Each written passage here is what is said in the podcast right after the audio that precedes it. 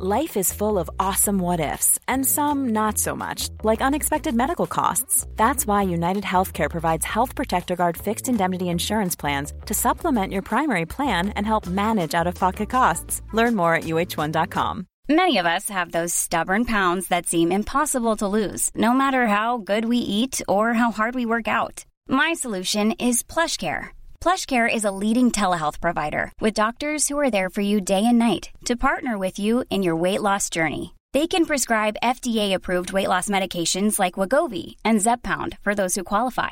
Plus, they accept most insurance plans. To get started, visit plushcare.com slash weight loss. That's plushcare.com slash weight loss. Hey, it's Paige DeSorbo from Giggly Squad. High quality fashion without the price tag. Say hello to Quince.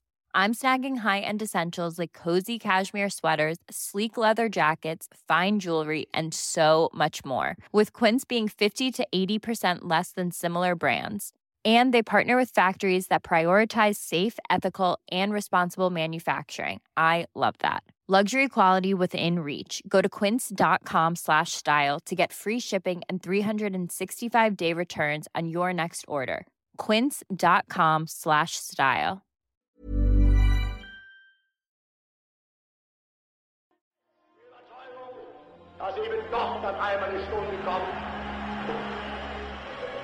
Die Millionen, die uns heute verfluchen, به زودی زمانی می‌رسد که حتی مخالفان ما به آنچه که ساخته ایم و آنچه که با تلاش زیاد به دست آورده ایم درود خواهند فرستاد. درود بر آلمان جدید. درود بر آلمان قهرمان.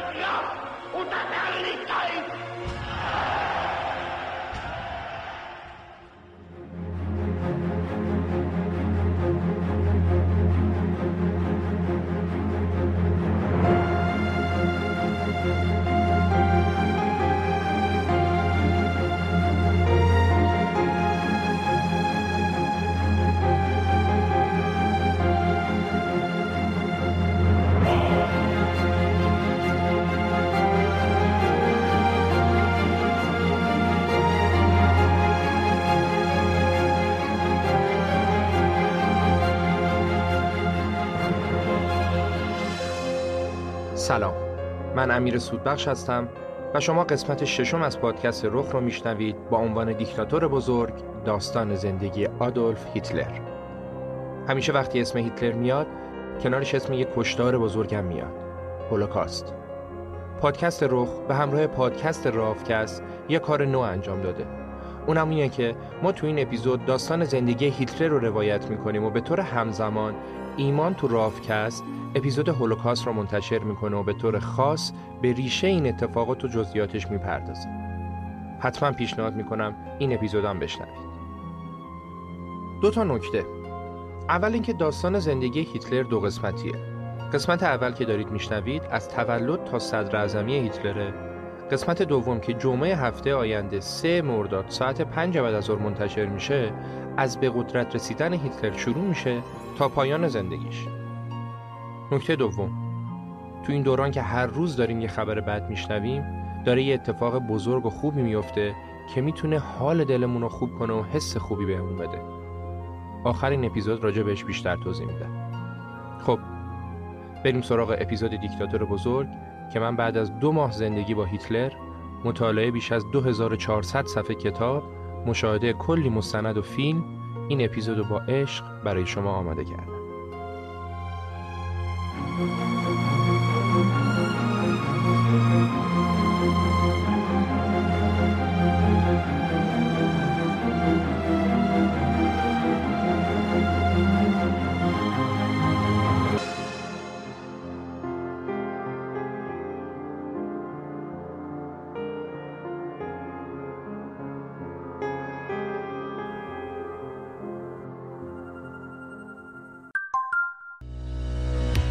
به نظر شما یه فرش مدرن و کاملا سازگار با زندگی امروز چه ویژگی باید داشته باشه؟ می‌خوام یه فرشی رو بهتون معرفی کنم که یه فرش عادی نیست. فرش مد ما اولین فرش دو لایه‌ایه که لایه رویش جدا میشه و توی ماشین لباسشویی شسته میشه. یه محصول مدرن و فوق العاده با کیفیت که با هر چند بار شستشو هیچ تغییری توی کیفیتش اتفاق نمیفته فرش مدما از نظر زیبایی و دوام تمام خواسته هایی که از یه فرش عادی دارید رو کاملا برآورده می‌کنه.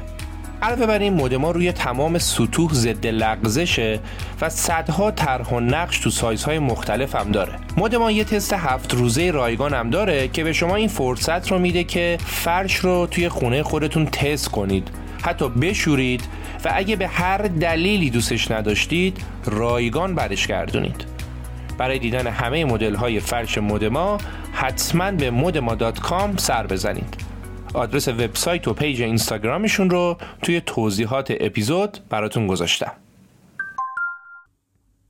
آدولف هیتلر اصالتا نه آلمانی بلکه اتریشی بود تا 24 سالگی حتی آلمان رو از نزدیک هم ندیده بود اجدادش از طرف پدر و مادری متعلق به منطقه دورافتاده نزدیک مرز اتریش و آلمان بودند. اجداد پدریش کشاورز بودند. لوئیس پدر هیتلر بین تموم اعضای خانواده اولین کسی بود که برای شغل بهتر و یادگیری حرفه مناسب دهکدهشون رو ترک کرده بود و کما بیش موفق هم شده بود.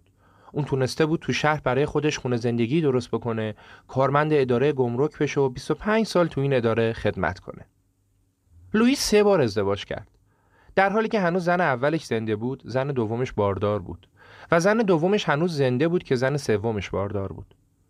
همسر اولی چهارده سال ازش بزرگتر بود و همسر سومش کلارا که میشه مادر هیتلر 23 سال از اون کوچکتر بود. کلارا اهل همون روستایی بود که آلوئیس هم توش متولد شده بود. اون اول به عنوان خدمتکار تو خونه آلوئیس کار می‌کرد و بعدش از نظر قانونی خواهرزاده آلوئیس هم شده بود. به خاطر همین بعد که آلوئیس تصمیم می‌گیره با کلارا ازدواج کنه مجبور میشه از کلیسا اجازه ویژه بگیره بعد ازدواج هم کلارا تا سالها به همسرش می‌گفت دایی لوئیس. چون دیگه به این اسم عادت کرده بود. آدولف بچه چهارم ازدواج کلارا و لوئیس بود. البته هر ستای قبلی تو بچگی مرده بودن و بعد آدولف هم کلارا دو تا بچه دیگه آورد که فقط یکیشون زنده مون. پولا خواهر آدولف. آدولف در 20 آوریل سال 1889 تو شهر کوچیک مرزی بروناو تو اتریش به دنیا آمد. بعدها هیچ وقت از اینکه کسی بخواد از داستان زندگیش و اصل و نسبش اطلاعاتی داشته باشه خوشش نمیمد. همیشه دوست داشت برخلاف اون چیزی که بود به همه نشون بده که از یک خانواده سطح بالاست در حالی که خودش بهتر از هر کسی می‌دونست که اینطور نیست. وقتی صدر اعظم آلمان شد هر گونه نوشتن درباره داستان زندگیشو ممنوع کرد. حتی وقتی تو اوج قدرت بود و بهش گزارش دادن که در دهکده اجدادیش لوح یادبودی به افتخارش نصب کردن به یکی از اون عصبانیت های شدیدش دچار شد و حسابی قاطی کرد.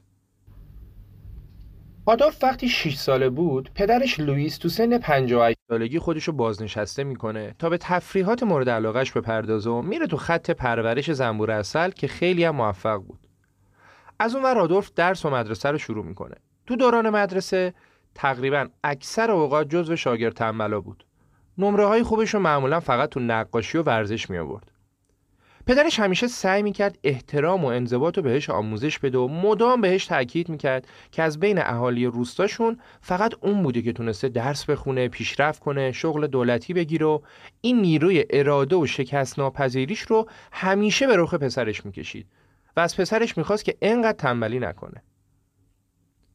آدولف بعدها تو کتابش به نام نبرد من ناکامیهاش تو درس رو به سماجت پدرش رفت می‌داد. می‌گفت پدرم سعی می‌کرد منو به زندگی کارمندی عادت بده. اون از من می‌خواست که درس بخونم تا مثل اون کارمند بشم و عمرم رو تو ادارات دولتی که هیتلر بهشون می‌گفت قفسهای دولتی سر کنم. ما تو این اپیزود چند بار دیگه هم سراغ کتاب نبرد من میریم. این کتاب رو هیتلر کمی قبل از اینکه به قدرت برسه نوشته و شرح زندگی خودش از زبون خودشه. این توجیهاتی که هیتلر تو کتابش برای عدم موفقیتش تو درسش گفته خیلی هم حقیقت ماجرا نبوده. وقتی به دوران نوجوانی هیتلر خوب دقت می‌کنیم می‌بینیم که هرچند لوئیس خیلی دوست داشت پسرش درس بخونه به جایی برسه و جای پدر رو بگیره و خیلی هم به پسرش اصرار می‌کرد ولی نمرات پایین آدولف و ناکامیش تو تحصیل دلایل اصلی دیگه ای داشت مهمترینش تنبلی و تنپروری خودش بود نه چیز دیگه. چرا؟ چون لوئیس فقط در اولین مرحله دوران تحصیل آدولف زنده بود و وقتی آدولف تنها 13 سالش بود لوئیس توی میکده حالش بد میشه. تا دکتر بیارم بالا سرش همونجا تموم می‌کنه. خب دیگه پدری نبوده که بخواد به پسرش زور بگه. اصلا وقتی آدولف به خاطر تنبلی و هوسبازی مدرسه رو ول می‌کنه دو سال و نیم از مرگ پدرش گذشته بود. تو این دو سال و نیم هم تو دو تا مدرسه بدترین نمرات رو می‌گیره. تا جایی که مادرش هم برخلاف میلش راضی میشه بچهش درس رو ول کنه و اینها کاملا متفاوت با چیزیه که خود هیتلر از اون دوران روایت می‌کنه. هیتلر بعد از ترک تحصیل تمام تلاشش رو می‌کنه که زندگیش رو صرف هنر نقاشی کنه. دلیل اصلی علاقش به هنر این بود که هنر یه نوع برتری اجتماعی داشت که اون دنبالش میگشت. هیتلر 16 ساله که ترک تحصیل هم کرده بود از برکت درآمد مادرش و ارث کم پدر بیکار و بیار میگشت و گهگاهی هم نقاشی می‌کرد. البته حتی تو این کارم پشتکار و جدیتی نداشت. یه بارم با اصرار زیاد مادرش واسش پیانو خرید ولی خیلی زود از پیانو هم خسته شد و گذاشتش کنار. اون دوستایی که اپیزود چارلی چاپلین رو گوش کردن می‌دونن دیگه. چارلی چاپلین فقط چند روز با هیتلر اختلاف سنی داشت. یکیشون دنیا رو خندوند یکیشون جنگ جهانی رو شروع کرد. حالا مقایسه کنید دوران کودکی و نوجوانی هیتلر رو با چارلی. در صورت مهمترین سالهای جوانی هیتلر به واقع صحنه خالی از هر گونه افتخارن. هیتلر داره روزاشو با گوش کردن اپرا و موسیقی و نقاشی کشیدن سر می‌کنه. تو 17 سالگی برای اولین بار میره وین. جلال و شکوه وین و سالن‌های اپراش حسابی اونو تحت تاثیر قرار میده. وقتی برمیگرده تصمیم می‌گیره تو مدرسه هنرهای زیبا ثبت نام کنه و امتحان ورودی بده. ولی بیش از یک سال طول می‌کشه تا همین ثبت نام ساده هم انجام بده. وقتی نتایج امتحان ورودی میاد توش نوشته بود آدولف هیتلر کاتولیک شغل پدر کارمند آزمایش طراحی غیر کافی استعداد اندک. هیتلر بازم توی امتحان دیگه مردود میشه. تو همین روزا مادرش هم میمیره و این موضوع رو هیتلر تحصیل روحی بسیار بدی می‌ذاره. واقعیت اینه که اگه هیتلر تو کل دوران زندگیش مهر و محبتی و نسبت به کسی احساس کرده باشه اون شخص فقط مادرش بوده و مرگ مادر برای همیشه بر این احساس نقطه پایانی قطعی و بیبازگشت می‌ذاره. پنج سال بعدی زندگی هیتلر به گفته خودش تو کتابش ترین دوران زندگیش بود. از برخی جهات هم شاید مهمترین سالها. هیتلر می نویسه تو این پنج سال من مجبور بودم غذای روزانه خودم و اول به عنوان کارگر روزمزد و بعد یک نقاش آماتور جفت و جور کنم. غذایی که جیره اندکی بود و اصلا برای رفع گرسنگی کافی نبود. گرسنگی همیشه همراه با وفای من بود و هیچگاه ترکم نمی‌کرد. البته که هیتلر تو کتابش نمیگه با تنبلی و بیبرنامگی خیلی زود ارسیه‌ای که بهش رسیده بود و حیف و میل می‌کنه. ولی یه جایی کتابش تعریف می‌کنه. میگه تو همین دوران یه اپرای مورد علاقم و بین سی تا چهل بار دیدم. میگه معمولا همیشه شبها به اپرا می‌رفته و همیشه کتاب و روزنامه و مجله میخریده میخونده. که خب بدون پول نمی‌تونسته این کارا رو بکنه. مجله مورد علاقش اسمش استارا بود. تو این مجله یه کشیشی به نام لانز نظرات نجات پرستانه خودش رو می نوشت و هیتلر هم بهش علاقمند شده بود. آمال و آرزوهای کشیش لانز این بود که یک نظام مردونه از قهرمانان آریایی که نژاد برتر بودن و در مبارزه علیه نژادهای مختلط دورگه و پس تشکیل بده. مطابق نظریه لانز پهلوانان موبور و چشم آبی آریایی شاهکار خدایان بودند و صرفا نسل این نژاد برتر بود که باید توسعه پیدا می‌کرد. این افکار نجات پرستانه تو شهر محل اقامت هیتلر هم هر روز داشت رشد می‌کرد. تو مدارس آلمانیا معسلا به یقه های لباسشون گلای آبی رنگ بنفشه که مظهر عناصر آلمانی بود و می‌زدن و با خوشحالی پرچم جنبش وحدت آلمان رو تکون می‌دادن. یادمون نرفته دیگه هیتلر هنوز تو اتریش و جو اتریش داره به سمت نجات پرستی پیش میره. باید بدونید که آلمان ها اون موقع تقریبا یک چهارم جمعیت اتریش رو تشکیل می‌دادن و از نظر رفاه و سطح زندگی نسبت به اقلیات های دیگه سطحشون بالاتر بود.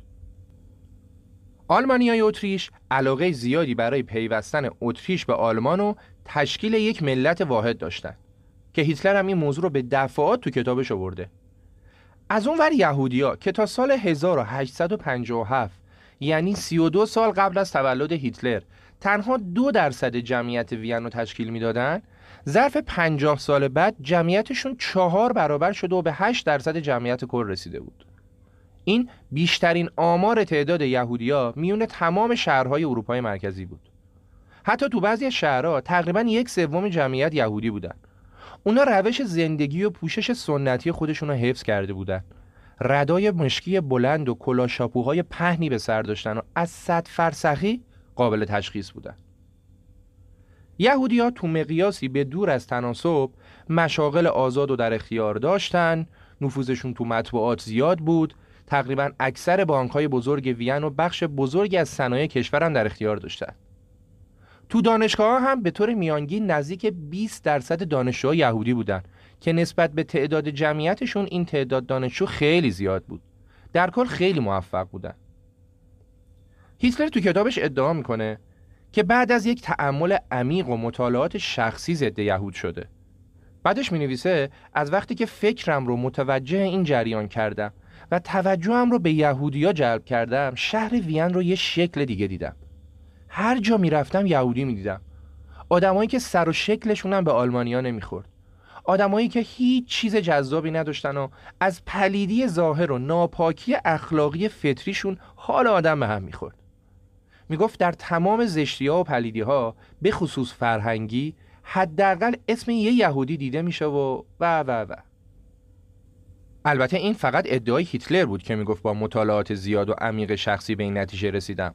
واقعیت چیز دیگه بود. این جو جامعه و چند دلیل دیگه که حالا جلوتر بهشون اشاره می‌کنیم بود که منجر شد هیتلر ضد یهود بشه. تو این دوران هیتلر داره با یه پیش داوری میره تو جامعه و چون باورش اینه که یهودیا بدن همه یهودیا رو بد می‌بینه. در اصل هیتلر چیزی رو می‌بینه که خودش داره بهش فکر می‌کنه و نه واقعیت رو.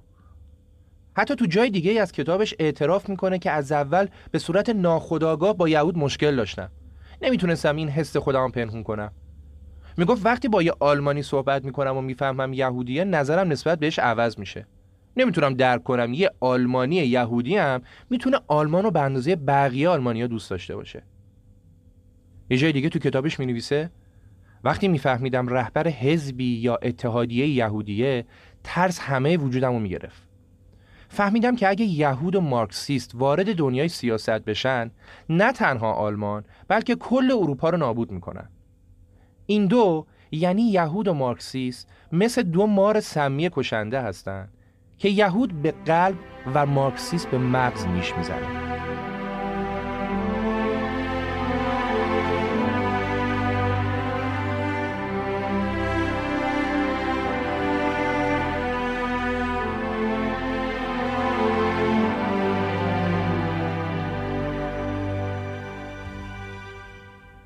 برای رسیدن هیتلر از یک آدم دوستدار هنر و نقاشی به یه ضد یهود افراطی علاوه بر سوق جامعه به سمت فعالیت های نجات پرستانه سه نفر بودن که تو این تغییر نقش اساسی داشتن.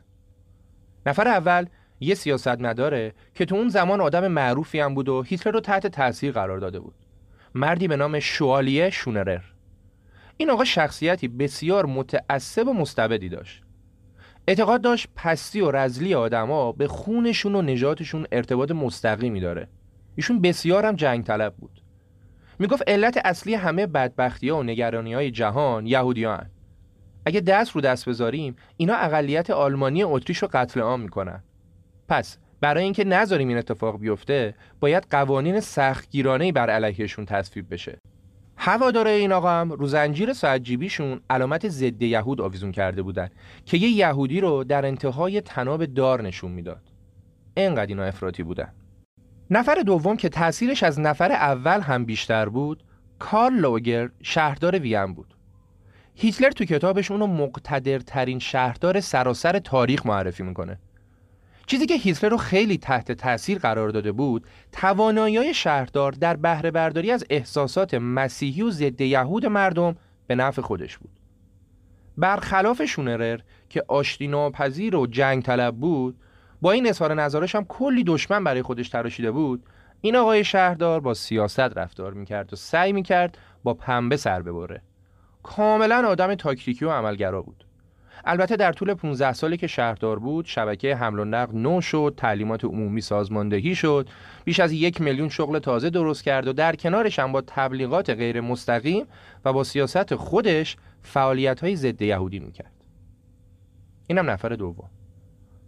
نفر سوم که ایتلر دیگه خیلی به ایشون ارادت داشت ریشارد واگنر موسیقیدان معروف بود که اپراهاش خیلی طرفدار داشت. هیتلر بعدا گفته بود به غیر از واگنر من هیچ پدر فکری و پیشکسوتی نداشتم. می‌گفت واگنر بزرگترین چهره پیامبرگونه سراسر تاریخ آلمانه. جالبه که هیتلر و واگنر شباهت هم با هم داشتن. هر دو تو تحصیل شکست خورده بودن. هر دو دوران نوجوانیشون تنبل بودن. هر دو از خدمت سربازی فرار کرده بودن. هر دو به هنر علاقه داشتن و مهمتر از همه اینا هر دو از یهود متنفر بودن. این سه نفر رو کسای دیگه ای که نژاد یهود رو پس می‌دونستن گاهن استناد به نظریات داروین می‌کردن و اعتقاد داشتن بقای نسل بشر فقط باید توسط نژاد برتر حفظ بشه. مثلا اونایی که سندروم دان دارن باید نابود بشن. طبقات پستر باید عقیم بشن. یهودی هم که تکلیفشون مشخصه. به این طرز تفکر می‌گفتن داروینیسم اجتماعی و صد البته که داروین هیچ وقت همچین نظری نداشت. اینا همه سوء برداشت از نظریه داروین به نفع عقاید خودشون بود. چون تو اپیزود سوم پادکست رخ کامل راجع به داروین و نظریهش صحبت کردیم اینجا دیگه بیشتر بهش نمی‌پردازیم.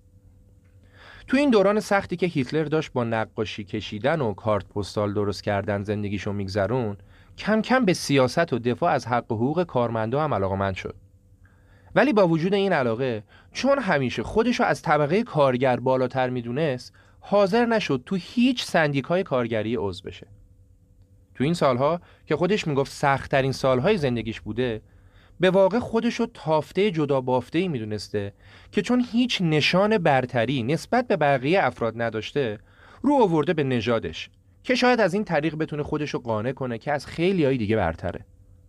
واقعیت اینه که سالهای زندگی این جوون 20 ساله تو وین و جو جامعه و آشنایی با نظریات افرادی که بالاتر اشاره کردیم منجر به شکلگیری عقاید نجات پرستانش میشه. تعلق به یک نژاد چیزی که کاملا تصادفی بود این باور رو درون هیتلر به وجود آورد که اون موجود دیگه ایه برتر و بالاتر از کارگران، یهودیا و خیلی افراد دیگه. تو کتابش می نویسه یهودیا باعث انحراف و فساد جوونا میشن. فیلم ها و نمایش های فاسد درست می‌کنن. هر چیزی که به دست یهودیا تو کارخونه ها و کارگاه ها تولید میشه تقلبی آلوده است. اگه روزی با یهودیا به جنگم جنگ من جهاد بزرگی است که از سوی خداوند فرماندهی خواهد شد.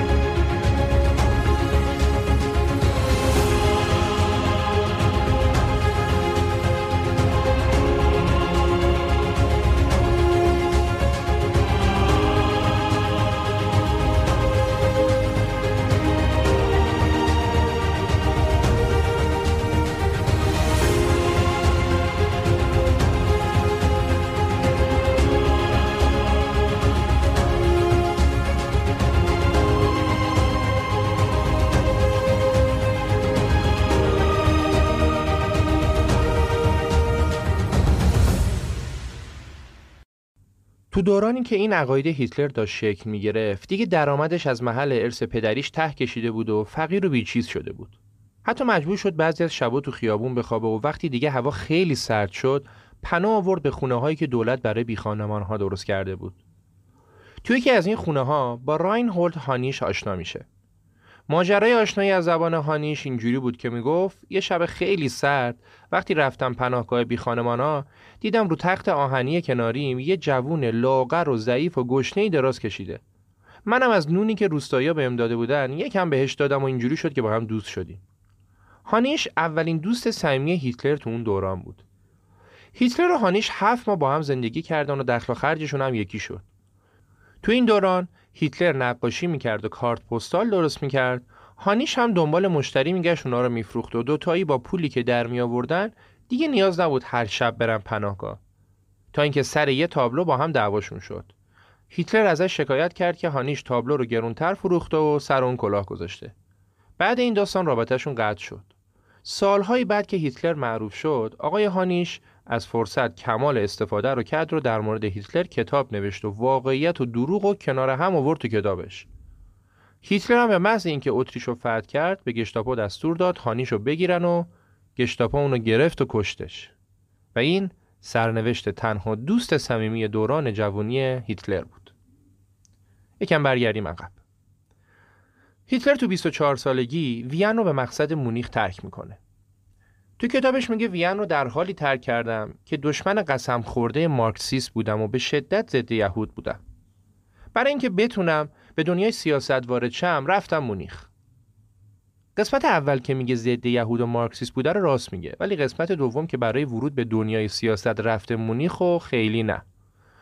چون اگه برای این کار می‌خواست به شهری بره باید می‌رفت برلین که مرکز آلمان بود و مرکزیت تمام احزاب اونجا بود. و نه مونیخی که بیشتر جنبه های رومانتیک و هنری داشت تازه هیتلر تا قبل از جنگ حتی تو مونیخ هم عضو هیچ حزب و گروهی نشد خودش تو دلایل ترک وین اشاره می‌کنه که تو وین گستردگی نژادهای پایتخت مثل لهستانی ها و کروات ها و مجارها و در کنارشون ویروس نابود کننده بشریت یعنی یهود برای من نفرت انگیز بود و باید از اونجا می‌رفتم. البته واقعیت اینه که دلیل دیگه رفتنش به مونیخ فرار از خدمت سربازیش هم بوده. کما اینکه وقتی تو مونیخ بود پلیس امنیت اتریش به جرم سرباز فراری بودن دنبالش می‌کنه و ردش تا مونیخ هم می‌زنه. اونجا میاد بازداشتش می‌کنه و میبرتش کنسولگری اتریش. بعد که قرار شد تا زمان دادگاه موقت آزاد بشه هیتلر یه دفاعیه فرستاد که آقا من توی مدت خیلی بدبخت بودم همیشه گرسنه بودم و از این حرفا 15 روز بعد که هیتلر خودش رو تو وین به دادگاه معرفی می‌کنه تو رأیی که دادگاه براش صادر کرده بود نوشته بود نامبرده بسیار ضعیف و ناتوان برای خدمت سربازی و وظایف جنبی آن است. این شد که دیگه برای سربازی دست از سرش برداشتن و هیتلر هم بلافاصله برگشت مونیخ. کمتر از یک سال بعد وقتی هیتلر 25 سالش بود تو میدون اصلی مونیخ اعلام کردند که جنگ شروع شده. جنگ جهانی اول. هیتلر هم مثل خیلی از مردم دیگه از شروع جنگ خوشحال بود. باور داشت جنگ به اتحاد آلمانیا خیلی کمک می‌کنه.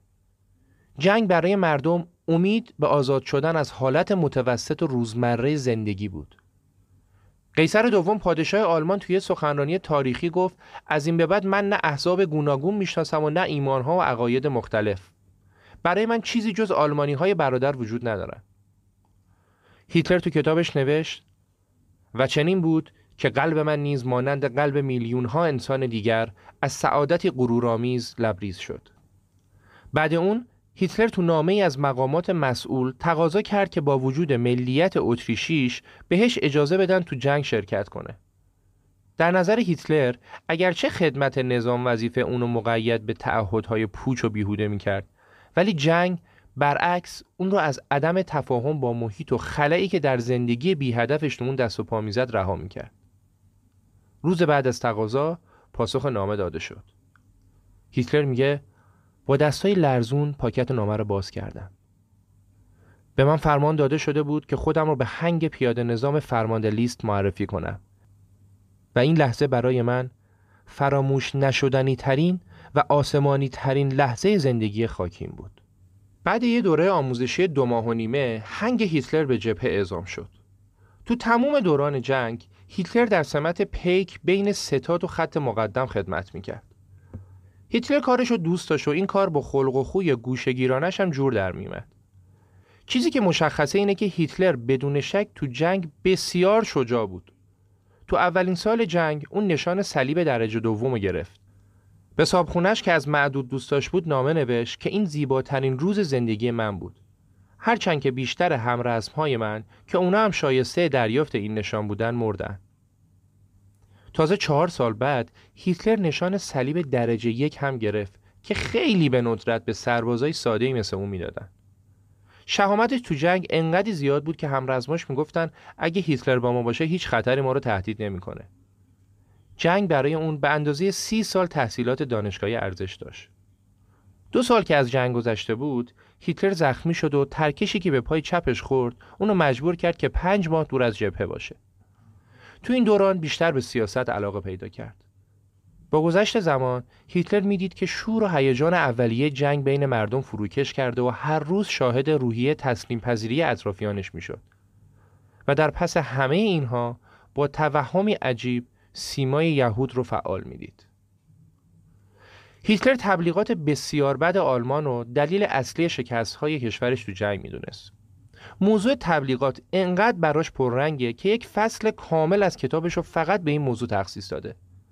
به واقع هیتلر متخصص تبلیغات بود.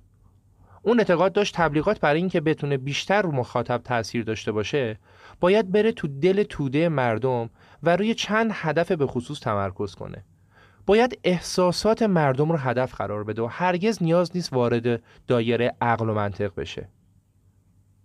اون معتقد بود یکی از دلایل افول آلمان اینه که رهبر آلمان هیچ وقت نتونسته یه سخنرانی تاثیرگذار و پرحرارتی داشته باشه که احساسات مردم رو تحریک کنه. کاری که خودش توش استاد بود. تو سی سالگی هیتلر برای بار دوم مجروح شد. این بار خیلی بدتر. انگلیسیا با اسلحه های گازی به هنگشون حمله کردن و هیتلر زیر بمبارون گلوله های گاز قرار گرفت و از شدت سوزش چشم بیناییشو موقتا از دست داد. هیتلر تو بیمارستان بود که یه روز کشیش بیمارستان مجروحای جنگی دور هم جمع کرد و بهشون خبر داد که انقلاب شده. امپراتوری آلمان سقوط کرده. کشیش ادامه داد آلمان جنگ رو باخته. دیگه برای اونا راهی جز تسلیم بیقید و شرط باقی نمونده. فقط باید امیدوار باشن دشمن باهاشون جوون مردانه رفتار کنه. مجروهای جنگی دیگه نتونستن بغزشون رو پنهان کنن و اشک میریختن. هیتلر کورمار کورمار خودش رو به اتاقش رسوند. سرش رو گذاشت زیر بالشت بلند بلند گریه کرد. بعد از مرگ مادرش اون دیگه هیچ وقت گریه نکرده بود. هیتلر می‌گفت این تلخ ترین واقعیت زندگیم تا اون روز بود.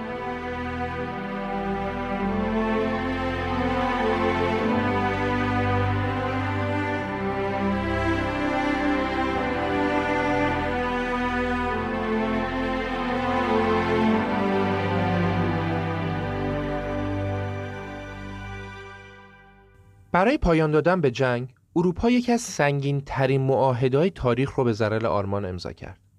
معاهده ورسای.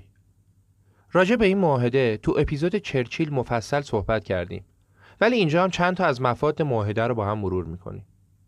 به موجب این معاهده آلمان باید همه کشتیاش رو تحویل بده با هزینه خودش برای طرف مقابل کشتی هم بسازه ارتش آلمان بیش از 100 هزار نفر نمی‌تونه باشه بیشتر از 6 تا کشتی جنگی نمی‌تونه داشته باشه.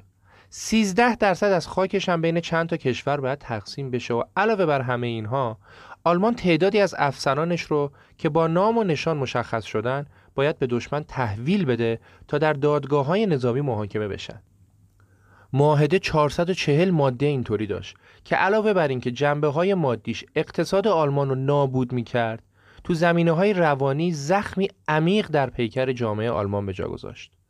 توهینی پاک نشدنی به ملتی که هیچ وقت این معاهده رو فراموش نکردن. مردم آلمان بعد از این معاهده به سختترین و فلاکت بارترین وجه ممکن تا اون زمان زندگی کردن و هر روز نتایج این معاهده رو تو زندگیشون با پوست و استخونشون احساس می‌کردن. برای همینه که خیلی ها میگن شاید اگه این معاهده نبود هیچ وقت جنگ جهانی دومی هم در کار نبود. هیتلر بعد از ترخیص از بیمارستان رفت مونیخ و مدتی داوطلبانه نگهبان اردوگاه اسیران جنگی تو نزدیکی مرز اتریش شد. بعد که اسرا آزاد شدن رفت خودشو به سربازخونه معرفی کرد. هیتلر سی ساله بدون هیچ اسم و رسمی روزگارش رو میگذروند. توجه دارید؟ هیتلر سی سالش شده. هنوز هیچ اثری ازش تو تاریخ نیست. هیچ. تقریبا تو همین سن تو زمانهای مختلف ناپل اون به مقام کنسولگری اول رسیده بود. لنین مبارز معروفی بود که داشت سالهای تبعید و پشت سر میذاش. چرچیل معاون وزیر خارجه بود. اپیزود چگوارا رو یادتونه؟ چگوارا تو این سن رهبر انقلاب کوبا بود. ولی هیتلر یکی از ده ها سربازی بود که تو پادگان زندگی می‌کردن چون بعد جنگ جای دیگهی برای رفتن نداشتن. هیتلر هنوزم به هیچ حزبی و هیچ جمعیتی ملحق نشده بود به جز جمعیت ضد یهود وین کوچکترین فعالیت سیاسی هم نداشت. یکم بعد هیتلر تو سربازخونه عضو گروه آموزشی شد. مأموریتش این بود که بازمانده های جنگی رو که از نظر عقاید سیاسی چندان مطمئن به نظر نمی رسیدن در جهت تعلیمات ملی و ضد مارکسیستی آموزش بده. در این حال با سر زدن نامحسوس به احزاب مختلف گزارش بده که اونا دارن چیکار می‌کنن مبادا دست از پا خطا نکن. کمی که گذشت یه بار هیتلر رو معمور کردن تا از یک حزب کوچک به نام انجمن طوله بازدید کنه. داستان این انجمن چی بود؟ اینا حدود 1500 نفر عضو داشتن که بعضیاشون هم شناخته شده بودن. اعضای انجمن حتما باید خون آریایی تو رکاشون داشته باشن و فقط بعد از پشت سر گذاشتن بعضی آزمایش های بدنی می‌تونستن تو انجمن عضو بشن. اینا یهودی ها رو دشمن خونخوار مردم آلمان می‌دونستن و گاهن فعالیت های تروریستی و خرابکاری هم می‌کردن. از دل این انجمن یه روزنامه نگار ورزشی به نام کار هالر و یک کارگر قفساز به نام آنتوان درکسلر گروهی به نام حزب کارگران آلمان رو تأسیس کرده بودند. توی یکی از جلسات و سخنرانی های انجمن توله که درکسلر هم حضور داشت چهل نفر دیگه هم که عضو حزب نبودن داشتن به سخنرانی گوش می‌کردن. یکی از این چهل نفر هیتلر بود. بعد سخنرانی یه نفر پاشد پیشنهاد داد ایالت باواریا که مرکزش مونیخ بود و از آلمان جدا کنن. هیتلر که این حرفو شنید حسابی قاطی کرد. پاشد با شور و هیجان مثال زدنی سخنرانی کرد و اون بنده خدا رو زیر بار الفاظ له کرد. همونجا دکسلر به رفیقش گفت این یارو خیلی خوب حرف می‌زنه. می‌تونیم تو حزب ازش استفاده کنیم. پس به هیتلر پیشنهاد دادن. اونم قبول کرد که به حزب کارگرای آلمان ملحق بشه. تو کتاب نبرد منش نوشته سرانجام به این نتیجه رسیدم که باید قدم به جلو گذاشت این قاطعانه ترین تصمیم زندگیم بود. از آن پس دیگر نمی بایست یک گام به عقب گذاشت. بله و این چنین بود که هیتلر به شکل رسمی وارد صحنه سیاسی آلمان شد.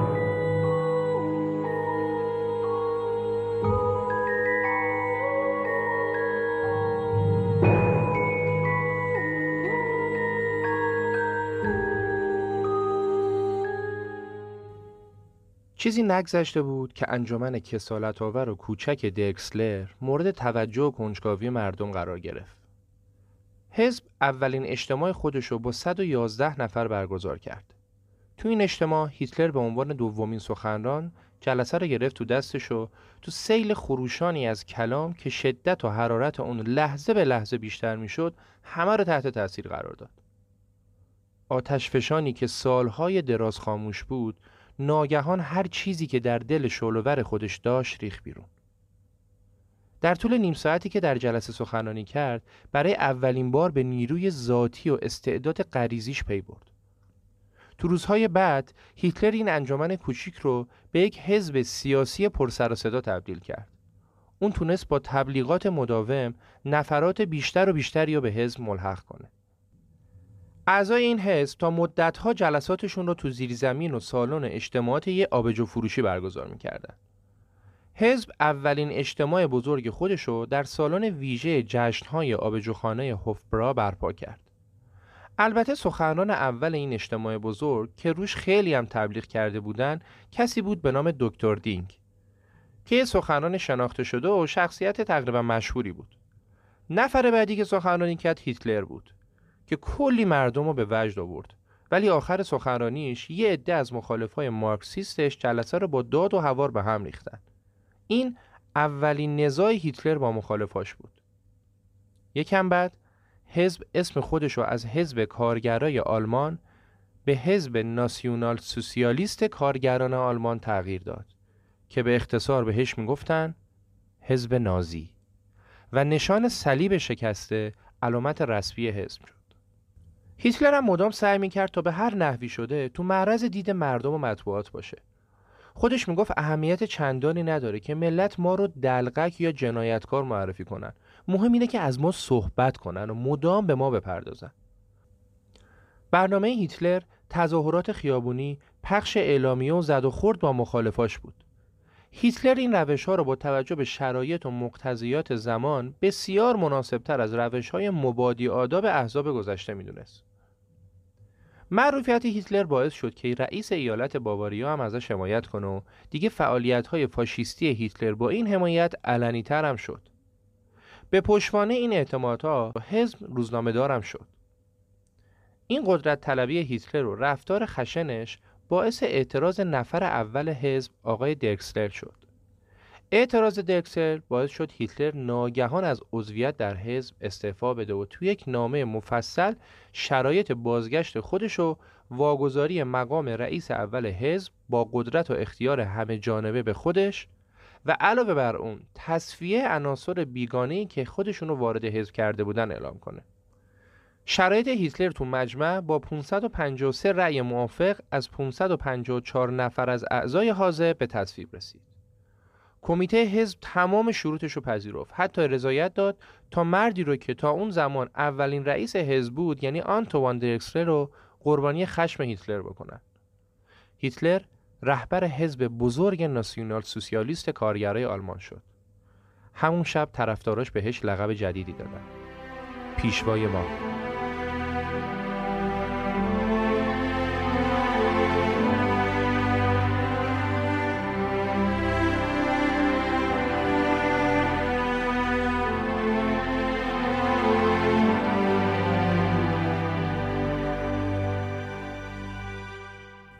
در سوم اوت سال 1921 به فرمان هیتلر تشکیلات اسا تأسیس شد.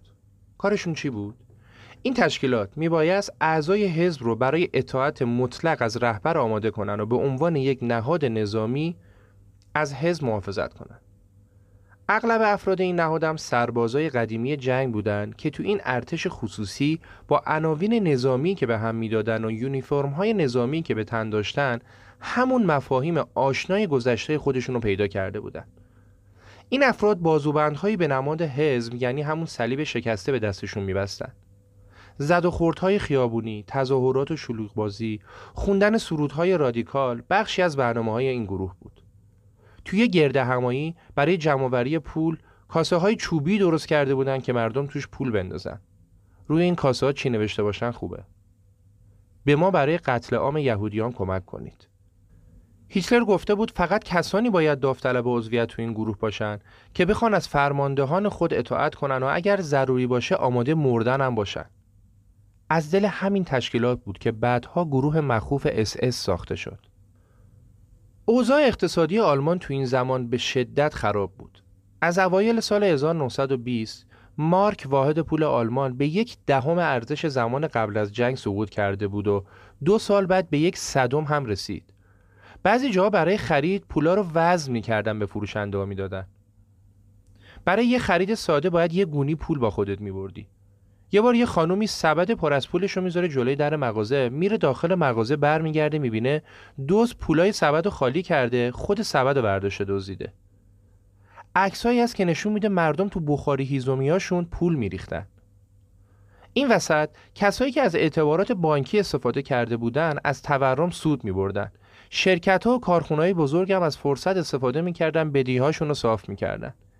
این دولت بود که هر روز بدبخت و بدبختتر می‌شد.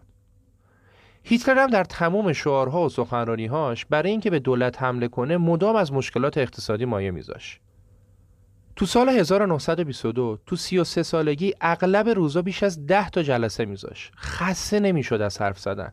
اونم با حرارت بالا. مدل سخنرانیاش اینطوری بود. اول اوضاع موجود رو به شدت محکوم می‌کرد و جمعیت رو با خودش همراه می‌کرد.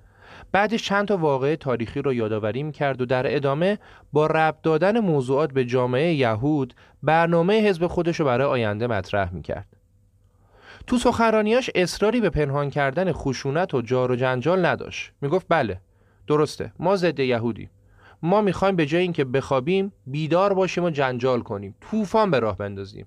حتی اگه ضروری باشه ضد انسانی هم عمل می‌کنیم تا آلمان نجات پیدا کنه. تو یکی از سخنرانیاش فریاد زد وقتی قدرت رو به دست بگیرم مثل گاومیش پیش خواهم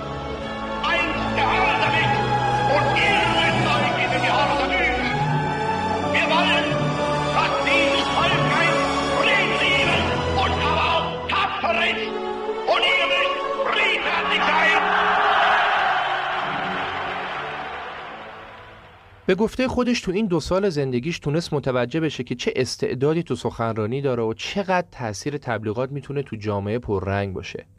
هیچ کس هم اندازه خودش از سخنرانیاش لذت نمی‌برد. ملتی هم که به صحبتاش گوش می‌کردن تحت تاثیر فن سخنرانیش حاضر به هر کاری بودن. یکی از هواداراش که بعدا خودش تو اردوگاه کار اجباری زندانی شد تو کتابش نوشته بود وقتی هیتلر سخنرانی می‌کرد از خفت و شرمساری آلمان می‌گفت من آماده بودم تا چنگ خودم رو تو گلوی هر دشمنی که اون می‌گفت فرو کنم همزمان با افزایش روزافزون اعضای رسمی حزب به 55 هزار نفر اونم کمتر از یک سال برخی از دولت مردای باواریا درخواست دادن تا هیتلر رو به عنوان یک طبعه نامطلوب بیگانه از خاک آلمان بیرون کنن. یه توضیح کوتاه بدم باواریا یه ایالت بزرگ تو آلمانه که مرکزش هم مونیخ بود. ایالت خودش به نوعی دولت و وزیر هم داشت ولی زیر نظر دولت مرکزی آلمان بود. فشار دولتمندای باواریا با توجه به محبوبیت هیتلر به جایی نرسید. هیتلر بهشون پیغام فرستاد خدا به شما رحم کنه اگر من قدرت رو به دست بگیرم ولی بعدا می‌بینیم که خدا بهشون رحم نکرد هیتلر تو ایتالیا موسولینی رو می‌دید که با حزب فاشیست داره کشور رو فتح می‌کنه. از اونور کمال آتاتورک رو می‌دید که یک تنه دولت عثمانی رو به زیر آورده. پس تو آلمان هم هیچ چیز نشدنی نبود. حتی رویای رهبری کشور. کما اینکه اون ویژگی های یه رهبر و رئیس کامل هم داشت. وقتی اطرافیانش بهش لقب گرگ رو دادن با اینکه همه صفات گرگ هم خوب نبود ولی هیتلر از این لقب خیلی خوشش اومد. کمی بعد برای قدرت نمایی بیش از پنج هزار نفر از اعضای اسعار رو جمع کرد تا جلوش رژه برن. اینجوری بقیه هم حساب کار میومد دستشون. البته این کاراش تاوان هم داشت. وقتی اعضای حزب جلسه اتحادیه باواریا رو به هم زدن و رهبر اتحادیه رو کتک زدن دولت باواریا هیتلر رو به سه ماه زندان محکوم کرد. که اون یک ماه از زندان رو هم گذرون و بعد که بیرون اومد حتی محبوبتر از قبلم شده بود. دولت به شدت از محبوبیت و احتمال کودتای هیتلر میترسید. البته این ترس پر بیرا هم نبود. هیتلر داشت به کودتا فکر می‌کرد و براش برنامه ریزی می‌کرد. مخصوصا اینکه بهش پیغام دادن که تو آلمان شمالی میلیون ها نفر در روز تصفیه حساب نهایی کنارش خواهند بود. پس هیتلر آماده کودتا شد. نقشه این بود. اول باواریا بعد هم کل آلمان رو می‌گیریم.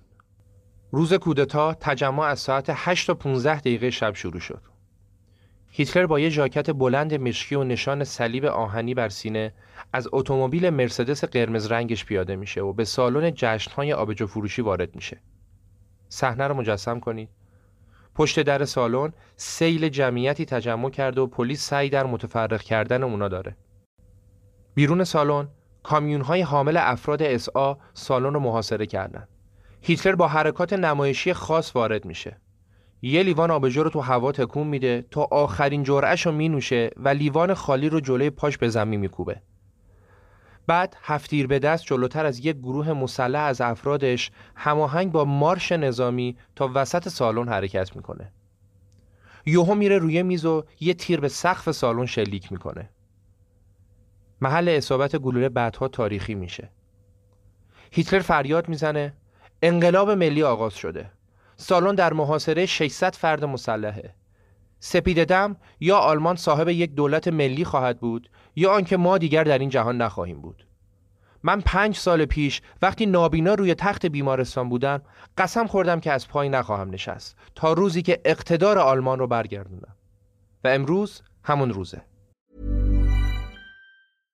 How would you like to look five years younger? In a clinical study, people that had volume added with Juvederm Voluma XC in the cheeks perceived themselves as looking five years younger at six months after treatment. Look younger, feel like you. Add volume for lift and contour in the cheeks with Juvederm Voluma XC. Reverse signs of aging by adding volume to smooth laugh lines with Juvederm Volure XC. For important safety information and to find a licensed specialist, visit juvederm.com. That's J U V E D E R M.com. Not for people with severe allergic reactions, allergies to lidocaine, or the proteins used in Juvederm. Common side effects include injection site redness, swelling, pain, tenderness, firmness, lumps, bumps, bruising, discoloration, or itching. There's a risk of unintentional injection into a blood vessel, which can cause vision abnormalities, blindness, stroke, temporary scabs, or scarring. Talk to a licensed specialist to find out if it's right for you. Hey, it's Ryan Reynolds, and I'm here with Keith, co star of my upcoming film, If, only in theaters, May 17th. Do you want to tell people the big news? All right, I'll do it. Sign up now and you'll get unlimited for $15 a month in six months of Paramount Plus Essential Plan on us. Mintmobile.com slash switch. Upfront payment of $45 equivalent to $15 per month. Unlimited over 40 gigabytes per month. Face lower speeds. Videos at 480p. Active Mint customers by 531.24 get six months of Paramount Plus Essential Plan. Auto renews after six months. Offer ends May 31st, 2024. Separate Paramount Plus registration required. Terms and conditions apply if rated PG. همه چیز به نفع هیتلر پیش میرفت. اما خب دولت باواریا و پلیس هم بیکار ننشست. بلا فاصله حزب هیتلر رو غیرقانونی و منحر اعلام کردن و چندین نفر رو بازداشت کردن و شهر حالت نظامی به خودش گرفت. هیتلر اون شب 14 میتینگ برگزار کرد و برای روز بعد که روز پیروزی بود تدارک تظاهرات ده ها هزار نفری رو دید و اعلان ها و پلاکارت های تبلیغاتی رو پخش کرد. روز موعود فرا رسید. تظاهر کننده ها به رهبری هیتلر و لوندروف رئیس سابق ستاد کل ارتش آلمان که اصلی ترین حامی هیتلر بود به سمت میدون اصلی شهر حرکت کردند. همه چیز برای پیروزی آماده بود. طرفدارا لحظه به لحظه اضافه می شدن که ناگهان تیراندازی شروع شد. نفر کناری هیتلر رو با تیر زدن. اون در حالی که داشت میافتاد بازوی هیتلر رو کشید و اون رو به زمین انداخت. پلیس با همکاری دولت تمام سران حزب رو در یک ساعت بازداشت کرد. مردم وحشت زده فرار می‌کردند تا زنده بمونن. همه چیز تو عرض یک ساعت از دست رفت. ژنرال لوندروف شجاعانه ایستاد و خودش رو تسلیم نیروهای پلیس کرد. بعضیهای دیگه فرار کردن و یا کشته شدن. هیتلر هم فرار کرد و 60 کیلومتری مونیخ توی خونه ییلاقی مخفی شد. دو روز بعد پلیس مخفیگاهش رو پیدا کرد و دستگیرش کرد. وقتی دستگیرش کردن هیتلر از افسری که فرماندهی جوخه رو بر عهده داشت تنها چیزی که خواست این بود نشان صلیب آهنین درجه اولم رو لطفا رو سینم نصب کنید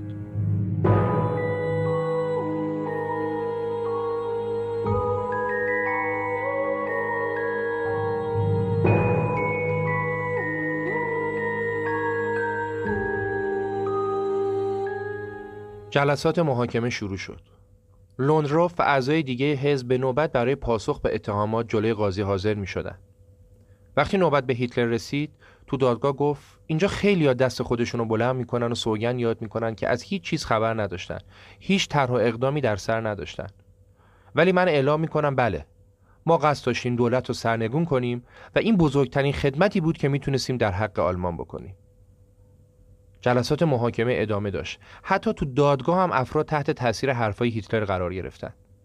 یه جا دادستان گفت نباید فراموش کنیم هیتلر با وجود اون که به عنوان رئیس اسم همه چیز در اختیار داشت ولی زندگی خصوصیش همیشه پاک و بدون کوچکترین آلودگی بود. در نهایت دادگاه رأی خودش رو اعلام کرد. تو حکم دادگاه با تاکید بر روح کاملا میهندوستانه و اراده شرافتمندانه متهمان برای هیتلر پنج سال زندان در نظر گرفته شد. به این امید که بعد از شش ماه اقامت در زندان با تعلیق و حکم بتونه آزاد شه. لوندروف هم تبرئه شد. همچنین دادگاه تصمیم گرفت قانون اخراج خارجیان بزهکار از کشور رو درباره هیتلر اجرا نکنه زیرا به عقیده رئیس دادگاه این قانون نمی‌تونست درباره فردی اجرا بشه که به اندازه اون آلمانی احساس می‌کنه و آلمانی فکر می‌کنه با اعلام این تصمیم فریادهای آفرین و کف زدنهای ممتد دادگاه رو تحت تاثیر قرار داد. هیتلر به یاری نیروی شگفت کلامش موفق به نجات اوضاع شده بود. روز کودتا یعنی نهم نوامبر 1923 روزی که هیتلر جلوی تظاهر کننده ها وارد میدون اصلی شهر شد مردم از هم میپرسیدن آیا مردی که در جلوی صف قدم برمیداره همون هیتلره؟ و هیتلر از همین لحظه وارد تاریخ شده بود. دوران زندان هیتلر هم جالب سپری شد.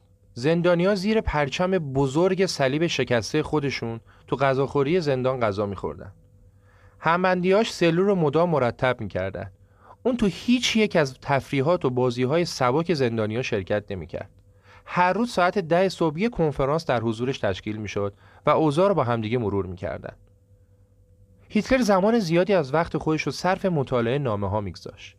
از میان نامه ها نامه های بسیار زیبا و ادیبانه یک دانشجوی رشته زبانشناسی نظرش رو بسیار جلب کرده بود دانشجو فرستنده نامه خودش رو جوزف گوبلز معرفی کرد تا آخر داستان این اسم فراموش نکنید تو زندان هیتلر کتاب معروف خودش به نام نبرد من رو نوشت و هر روز فصلهای مختلف کتاب رو برای همبندی های مشتاقش می‌خوند. در پایان سال 1924 بعد از کمتر از یک سال تحمل حبس هیتلر آزاد شد. وقتی اومد بیرون از حزب چیز زیادی باقی نمونده بود. تو زندان تصمیم گرفته بود بعد آزادی روی کرد مبارزاتش رو تغییر بده و از راه قانون و با سیاست مبارزه کنه. بعد آزادی از رئیس دولت باواریا وقت ملاقات گرفت و تونست اونو راضی کنه که اجازه بده حزب دوباره فعالیتش رو در چهارچوب قانون شروع کنه. روزنامه حزبم از توقیف در اومد. بعد از این ملاقات رئیس دولت گفتگوی خودش با هیتلر رو تو این جمله خلاصه کرده بود. حالا جانور درنده مهار شده است. هیتلر مشغول بازسازی حزب شد تا دو ماه بعد بدون اینکه سخنرانی بکنه هیچ میتینگی هم برگزار نکرد. در اولین میتینگ بعد دو ماه حدود چهار هزار عضو در سالن جمع شدند. وقتی دوباره هیتلر رو از نزدیک دیدن سر از پا نمیشناختند. هیتلر سخنانش رو با دستاوردهای نژاد آریایی در زمینه تمدن بشر شروع کرد. بعد رفت سراغ سیاست و حمله به دولت، بعد هم حمله به یهودیا و در آخر هم اصل حرفش رو با این جملات گفت. تا یک سال آینده من و تنها من رهبری جنبش رو بر عهده خواهم داشت. اگر خوب عمل کردم بسیار خوب. و اگر بد عمل کردم من اعتبار نامم را در اختیار شما قرار خواهم داد. تا اون موقع هیچ کس شرط و شروطی برای من نخواهد گذاشت و من مسئولیت همه چیز را بر عهده می‌گیرم. کف زدنهای دیوانوار و شورانگیز آخر سخنرانیش دلیلی بود بر این مهم که حاضران تایید می‌کنند ساختار تازه حزب رو بپذیرند. و به اون حق بدن مثل یک دیکتاتور فرمان روایی کنه هیتلر از این پس لقب پیشوا رو رسما از آن خود کرد. شعار حزب این بود: کسی که جان خود را به خاطر پیشوا قربانی می کند، الگوی یک ناسیونال سوسیالیست تمام ایاره. طولی نکشید که حکومت باواریا متوجه فعالیت بیش از حد هیتلر شد و برای اینکه اتفاق قبلی دوباره تکرار نشه به هیتلر گفتن اجازه سخنرانی در جمعهای عمومی رو نداره. از طرفی در شمال آلمان فعالیت های حزب گسترش پیدا کرده بود. اونقدری که حتی به مونیخی ها هم خورده می‌گرفتن و از اونا جلو زده بودن. این فعالیت ها تحت نظارت و رهبری اشتراسر و گوبلز انجام می‌شد. گوبلز رو یادتونه دیگه؟ همون دانشجویی که برای هیتلر نامه می نوشت. البته بعدا بین اشتراسر و گوبلز شکراب شد و اشتراسر از حزب اخراج شد. ولی گوبلز تا آخرین روز کنار هیتلر موند. گوبلز صدای روشن و شفافی داشت. بسیار هم خوب حرف می‌زد. سخنرانی های هیتلر چنان تأثیری روی گوبلز گذاشت که خط فکریش هم عوض شد. دقیقا همون فکری رو می‌کرد که هیتلر می‌کرد. هیتلر در اولین فرامینش گوبلز را رئیس گروه اسا در برلین کرد. به پیشنهاد یا بهتر بگیم دستور هیتلر با تغییر اساسنامه حزب تمام شعب دیگه حزب در سرتاسر آلمان مستقیم رفت زیر نظر پیشوا. شش هفته بعد هیتلر پیروزیش رو تو رژه 5000 نفری اعضای حزبش جشن گرفت و برای اولین بار به نشانه سلام دست خودش رو به سبک فاشیست های ایتالیایی به جلو دراز کرد. تجمعات و میتینگ های حزب به طور خستگی ناپذیر و پی در پی ادامه داشت. فقط توی سال نزدیک 24 هزار تجمع از سوی حزب برگزار شد. سازمان جوانان هیتلر تأسیس شد. در کنار تشکیلات نظامی اس آ تشکیلات نظامی خصوصی تری با هدف برقراری نظم میتینگ ها و محافظت از جان پیشوا با عنوان اس تأسیس شد. هیتلر در تمام این مدت اعتماد دولت باواریا را به دست آورده بود و تمام فعالیتاش در چارچوب قانون بود. پس دولت ممنوعیت سخنرانیش هم لغو کرد. همزمان با گسترش حزب هیتلر گروه های کمونیستی هم به طرفداراشون اضافه می‌شد و هر روز زد و خورد طرفدارای این دو حزب تو همه جای آلمان کشته و زخمی می‌داد. یکی از شعارهایی که گوبلز تو این درگیری ها سر زبانه انداخته بود این بود آدولف هیتلر کارل مارکس را می‌خورد. کمی بعد گوبلز رئیس حزب در برلین و وزیر تبلیغات هیتلر شد. اونقدر اوضاع این درگیری ها افتضاح شد که دولت باواریا پوشیدن یونیفرم رو تو سطح شهر ممنوع کرد و دستور داد کارمندای دولت اجازه ندارن تو هیچ حزبی عضو بشن. شخصیت هیتلر روز به روز به دیکتاتور بزرگ نزدیکتر می‌شد. فقط تو یک مقاله که تو روزنامه حزب نوشت 133 بار از کلمه من استفاده کرد. تو یکی از گفتگوهاش با سران حزب با عصبانیت فریاد زد من هیچ وقت اشتباه نمی کنم تمام کلمات من تاریخیه. در اعلامیه های تبلیغاتی گوبلز به جای اسم هیتلر از کلمه پیشوا استفاده می کرد و عبارت معروف هایل هیتلر رو بین طرفدارا رواج داد. موعد انتخابات پارلمان در 14 سپتامبر 1930 شد. تو انتخابات قبلی حزب هیتلر تونسته بود دوازده نماینده از جمله گوبلز رو به پارلمان بفرسته. تو این انتخابات اونا امیدوار بودن بتونن حدود 60 نماینده پیروز داشته باشن. ولی وقتی ساعت سه صبح نتایج انتخابات اومد همه چیز تغییر کرد. حزب هیتلر صاحب 107 نماینده در پارلمان شد و بعد از حزب سوسیال قوی ترین حزب آلمان شد. هیتلر چون خودش ملیت آلمانی نداشت کاندید هم نشده بود ولی حزبش نه تنها در این انتخابات بلکه در چند انتخابات بعدی هم پشت سر هم پیروز می‌شد. تو دوران پیروزی های متوالی حزب هیتلر تراش می‌کرد با بیش از سی تن از مدیران صنایع سنگین آلمان هم مذاکره کنه و باهاشون ارتباط برقرار کنه. همزمان تعداد افراد ارتش اسا رو به نیم میلیون نفر رسوند. اونقدر بزرگ شد که خودش رو برای یک واقعه بزرگ پیش رو آماده کنه. واقعه بزرگ رو از زبان گوبلز با هم بشنویم. گوبلز می نویسه کاخ ورزش پر از جمعیت شده بود. جای سوزن انداختن نبود. وقتی بعد از یک ساعت سخنرانی مقدماتی من رسما نامزدی پیشوا را برای انتخابات ریاست جمهوری اعلام کردم سالن منفجر شد. صدای دست و جیغ و هورا ده دقیقه مداوم فضا رو پر کرده بود. سقف ورزشگاه در حال ریختن بود. آری او پیشوای ماست و پیشوای ما خواهد ماند. جریان انتخابات از این قرار بود که اون زمان رقیب هیتلر تو انتخابات رئیس جمهور وقت مارشال فن هیندربورگ بود. ملت آلمان این پیرمرد رو خیلی دوست داشتن و هیتلر از اول هم می‌دونست تو انتخابات ازش شکست می‌خوره. ولی این رقیب می‌تونست هیتلر رو بیش از پیش معروف کنه. تو انتخابات هیندربورگ 49 درصد رأی آورد، هیتلر 30 درصد و رهبر حزب کمونیست 10 درصد. این اختلاف با رهبر کمونیستا خودش یه پیروزی بزرگ برای هیتلر بود. چون هیندربورگ بیش از 50 درصد رأی رو به دست نیاورده بود، انتخابات به دور دوم کشیده شد. تو دور دوم هیندربورگ پیروز انتخابات شد. تو دوران مبارزات انتخاباتی یه اتفاق بسیار بدم برای هیتلر افتاد. خواهرزادش گلی روبار خودکشی کرد. داستان هیتلر و این خواهرزاده هم از معماهای حل نشده است. خیلی ها میگن این دو با هم رابطه عاشقانه داشتن و هیتلر که تو جمع با هیچ زنی دیده نمی‌شد به دفعات با اون به اپرا می‌رفت و خیلی وقتا در کنارش بود.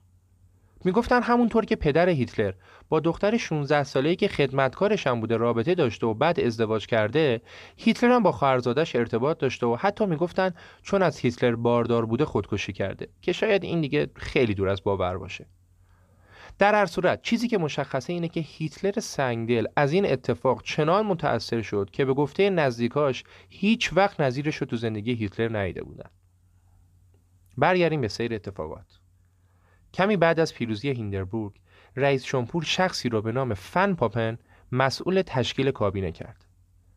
توجه کنید که نظام قدرت به این صورت بود که رئیس جمهور نفر اول بود بعد اون صدر اعظم بود و بعدش هم وزرا بودند تو دوران پاپن که صدر اعظم هیندربورگ بود اوضاع سیاسی اصلا خوب نبود. درگیری های خونین حزب هیتلر با کمونیستا وضعیت آشفته کرده بود. سیاست خارجی و اوضاع بد اقتصادی هم که دیگه قوز بالا قوز شده بود. رئیس جمهور به هیتلر پیشنهاد داد که به پاپن برای کمک تو کنترل اوضاع کمک کنه و به عنوان معاونش با هم یه دولت ائتلافی رو تشکیل بدن. ولی هیتلر به تقسیم قدرت قانع نبود و اختیار تام می‌خواست. به قول گوبلز ما یا همه را می‌خواهیم یا هیچ. این روزهای آلمان منو یاد کودتای 28 مرداد میندازه که ساعت به ساعت و روز به روزش پر از خبر و اتفاقه. تو آلمان هم همین اوضاع بود. فشارها که خیلی زیاد شد، پاپن مجبور شد از سمت صدر استعفا بده و چشمها به هیتلر دوخته شد.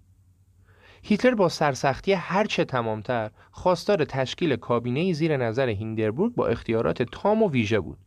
می‌خواست وزاره هم خودش بتونه کامل انتخاب بکنه. سماجت و یکدندگی هیتلر باعث شد هیندربورگ شخص دیگه به اسم شلایخر رو به عنوان صدر اعظم انتخاب کنه. ولی این مقام برای اشلایخر چهار هفته بیشتر دوام نداشت و هیندربورگ از سمت صدر اعظمی خلعش کرد و بالاخره رئیس جمهور 85 ساله تسلیم درخواست هیتلر شد. آدولف هیتلر در 44 سالگی صدر اعظم آلمان شد. صدر اعظم آلمان شد تا مسیر تاریخ بشریت رو تغییر بده.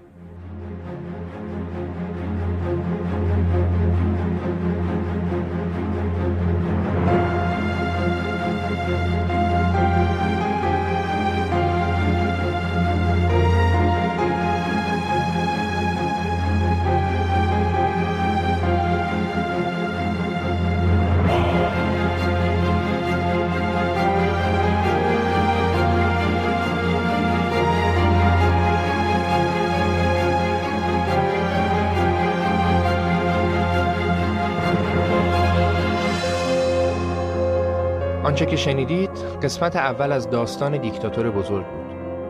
همونطور که اشاره شد قسمت دوم جمعه سه مرداد ساعت پنج بعد از ظهر منتشر میشه. منتظر کلی اتفاقات عجیب و غریب و کمتر شنیده شده در قسمت دوم هم باشید. و اما خبر خوبی که اول این اپیزود بهش اشاره کردیم. ما داریم یه همکاری داوطلبانه با مؤسسه مردمی طلوع بینشان ها می‌کنیم و طرحی رو استارت زدیم به نام طرح مهر ماندگار. تو این طرح همه شما هم می‌تونید حضور داشته باشید.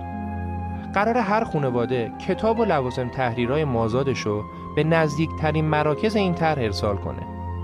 بعدش ما اونا رو دستبندی می‌کنیم و برای یکصد روستای استان سیستان و بلوچستان ارسال می‌کنیم.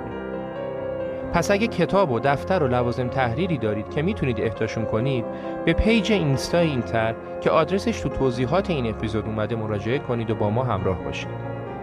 یه شماره هم گذاشتیم که هر سوالی داشته باشید می‌تونید از طریق واتساپ بپرسید. برای این طرح گروه سنی خاصی رو تارگت نکردیم. به طور حتم لوازم تحریر برای کودکان ارسال میشه ولی کتاب ها هم برای بزرگسالا و هم برای کودک ها ارسال میشه. یادمون نره خیلی وقتا دادن دانش و آگاهی به افراد می‌تونه بسیار ارزشمندتر از خوراک و پوشاک و مادیات باشه. امیدواریم با کمک شما بتونیم به بهترین نحو این کار رو انجام بدیم. تا دیدار بعد خداوند نگهدارتون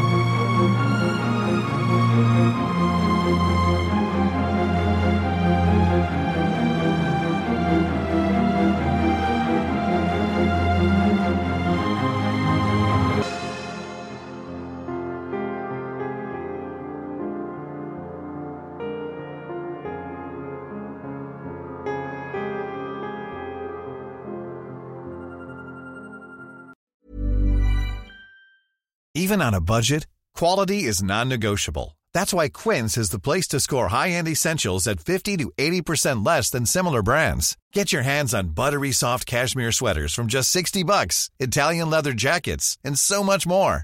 And the best part about Quince, they exclusively partner with factories committed to safe, ethical, and responsible manufacturing. Elevate your style without the elevated price tag with Quince. Go to quince.com slash upgrade for free shipping and 365-day returns. Even when we're on a budget, we still deserve nice things.